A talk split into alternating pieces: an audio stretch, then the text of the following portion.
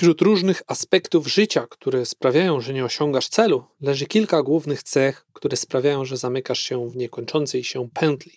Krążysz niczym planeta po orbicie, jednak mimo pozornej celowości tych działań, zwykle brakuje temu, co robisz, jakiegoś konkretnego, głębszego sensu. Jak zatem przestać należeć do tej grupy osób, która nigdy nie osiąga celu? Jak zacząć osiągać więcej w obszarach życia, które interesują właśnie Ciebie? O tym wszystkim porozmawiamy w dzisiejszym odcinku, zarówno w kontekście zdrowia i sprawności, jak i nie tylko. Zapraszam.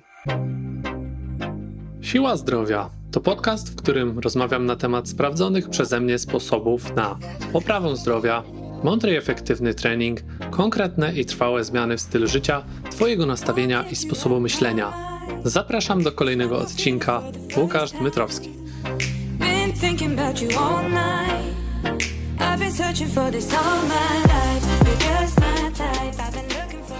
Dzień dobry z tej strony Łukasz Dmytrowski, trener, przedsiębiorca i autor. Jak zwykle gorąco namawiam, zachęcam, każę wręcz zasubskrybować mój podcast, nacisnąć to serduszko, ten przycisk obserwowania w Twojej ulubionej aplikacji ponieważ to pomaga się rozpowszechniać mojemu podcastowi i docierać do ludzi takich jak ty, a właśnie takich ludzi jak ty chcę przyciągać, chcę, żeby słuchali tych treści, ponieważ doskonale wiem, że skoro tu jesteś, to pomaga ci to w pewnym stopniu, chociażby poprawić humor, poprawić w pewnym sensie twoje życie. Dlatego podaj dalej ten odcinek swojemu znajomemu, swojemu koledze, koleżance, tak żeby oni również mogli zainteresować się tym tematem, a tymczasem dzisiaj porozmawiamy sobie po raz kolejny o czymś, co być może będzie dla wielu ludzi swojego rodzaju przełomem, jakimś odkryciem, mam nadzieję, w pewnym stopniu, chociaż poniekąd gdzieś jakieś złota myśl jakaś, która spowoduje, że coś się zmieni. Bo tak dokładnie było właśnie w moim przypadku jakieś 10 lat temu, gdy zaczynałem swoją drogę w kierunku samorozwoju,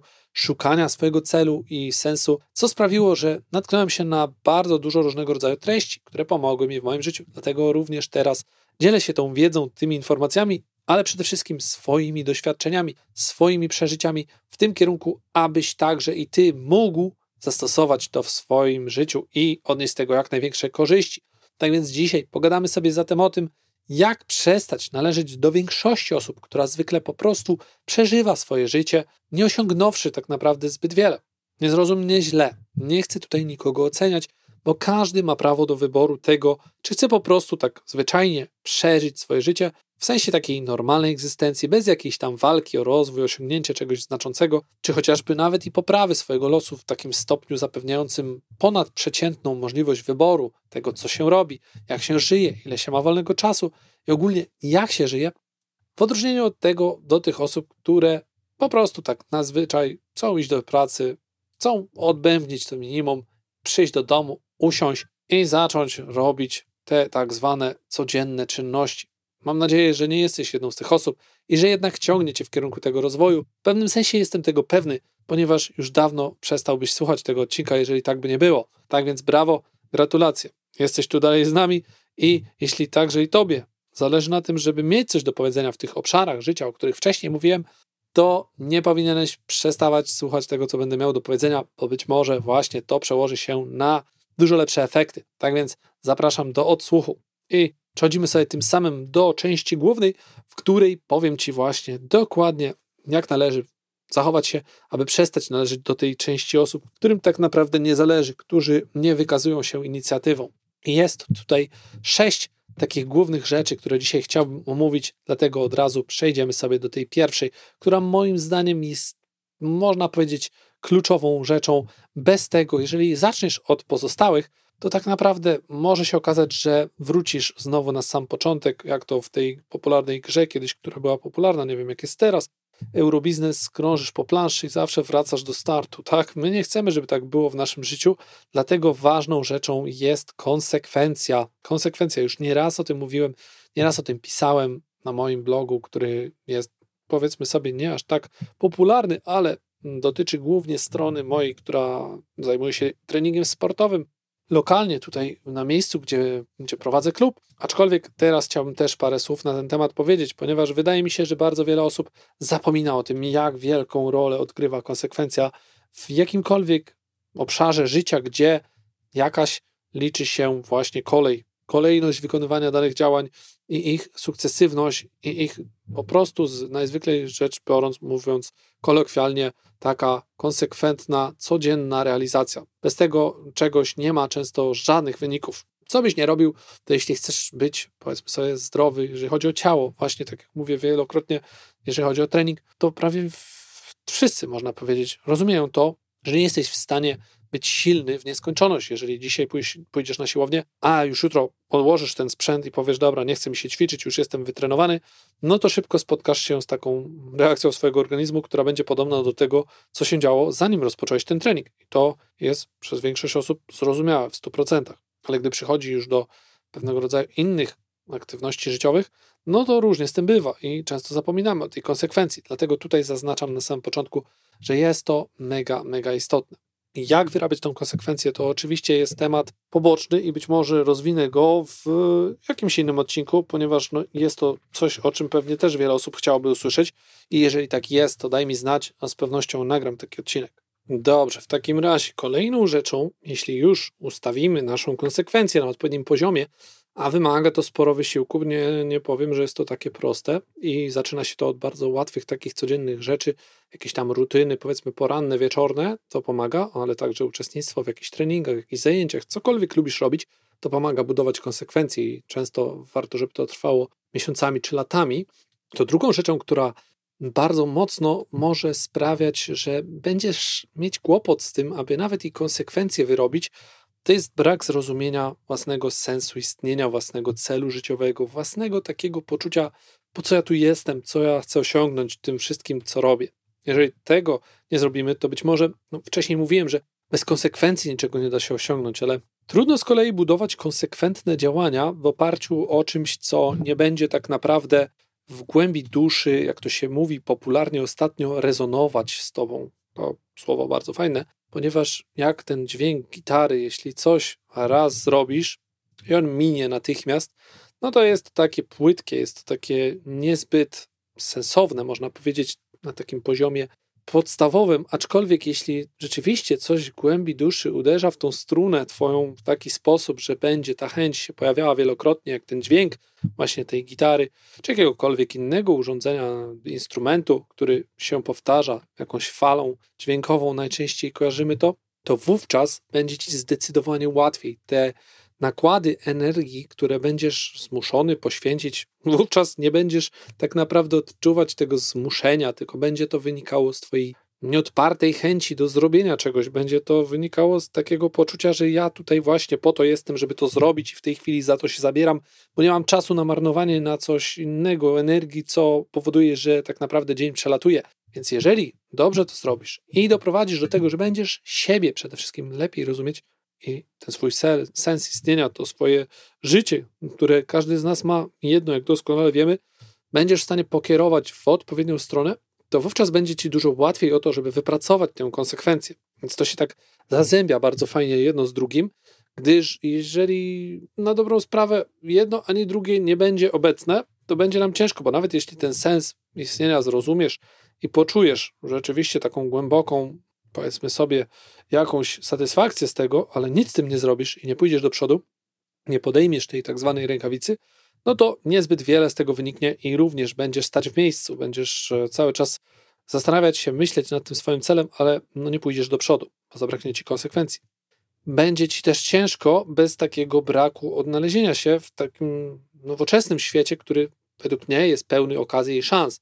A właśnie tutaj jest to już ta nasza trzecia rzecz, która powoduje, że nie osiągasz celu, czyli tak zwane wymówkarstwo. To jest taki termin, który sobie tutaj wymyśliłem, rzadko stosowany, nie słyszałem go przynajmniej nigdzie indziej, ale jest to bardzo popularne w dzisiejszych czasach, ponieważ mm, jest bardzo łatwo zwalić swoją nieudolność, swój brak konsekwencji, swój brak zrozumienia tego sensu istnienia, o którym mówiłem wcześniej, na pewne zewnętrzne czynniki, które są w pewnym sensie, i podkreślam, w pewnym sensie, przez nas niekontrolowane, czyli coś, co nie zależy od nas. Czyli tak jak to właśnie wiele osób robi. Ach, wiesz co, chciałbym, bardzo bym chciał, ale nie mam czasu.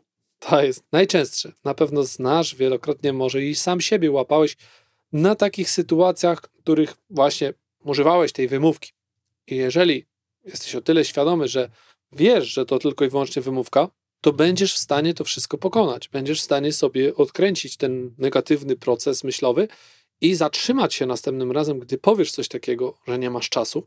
I być może chociaż częściowo przejąć tutaj coś, co jest już częścią czwartą, odpowiedzialność za swoje życie. Czyli łącząc te dwie, wymówkarstwo i odpowiedzialność, one się poniekąd wykluczają, bo jeżeli jesteś osobą, która do tej pory przynajmniej, a mam nadzieję, że tak nie było, ale jeśli nawet było, to nic złego, bo może to nie było świadomie, ale do tej pory zdecydowanie częściej zdarzało ci się korzystać z pewnego rodzaju wymówek tego typu.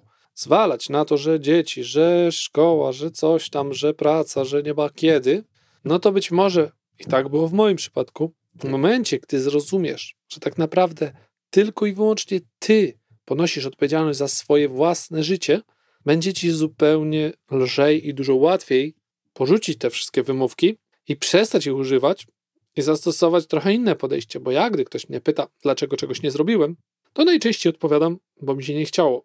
A dlaczego ci się nie chciało? Bo nie uważam to za istotne. A dlaczego nie uważasz to za istotne? No bo jest to rzecz, która nie wnosi wartości do mojego życia. Gdy zadamy sobie kilka takich pytań, to być może dotrzemy do sedna sprawy. Dlaczego tego nie zrobiłeś? Mm, bo obawiałem się, że coś się wydarzy innego. A czemu się obawiałeś, że coś się innego wydarzy?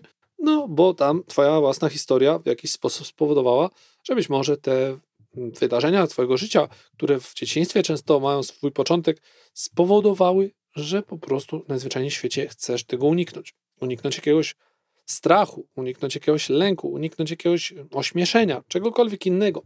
W momencie, gdy będziesz w stanie przejąć tą odpowiedzialność, i to fajnie z angielskiego, można to już nie jeden raz gdzieś w różnych źródłach yy, tak to mi tłumaczono, słowo responsibility, czyli odpowiedzialność, składa się z dwóch członów. Response, odpowiedź i ability, czyli umiejętność, taka możliwość, czyli posiadanie możliwości do tego, aby odpowiedzieć na dane czynniki zewnętrzne.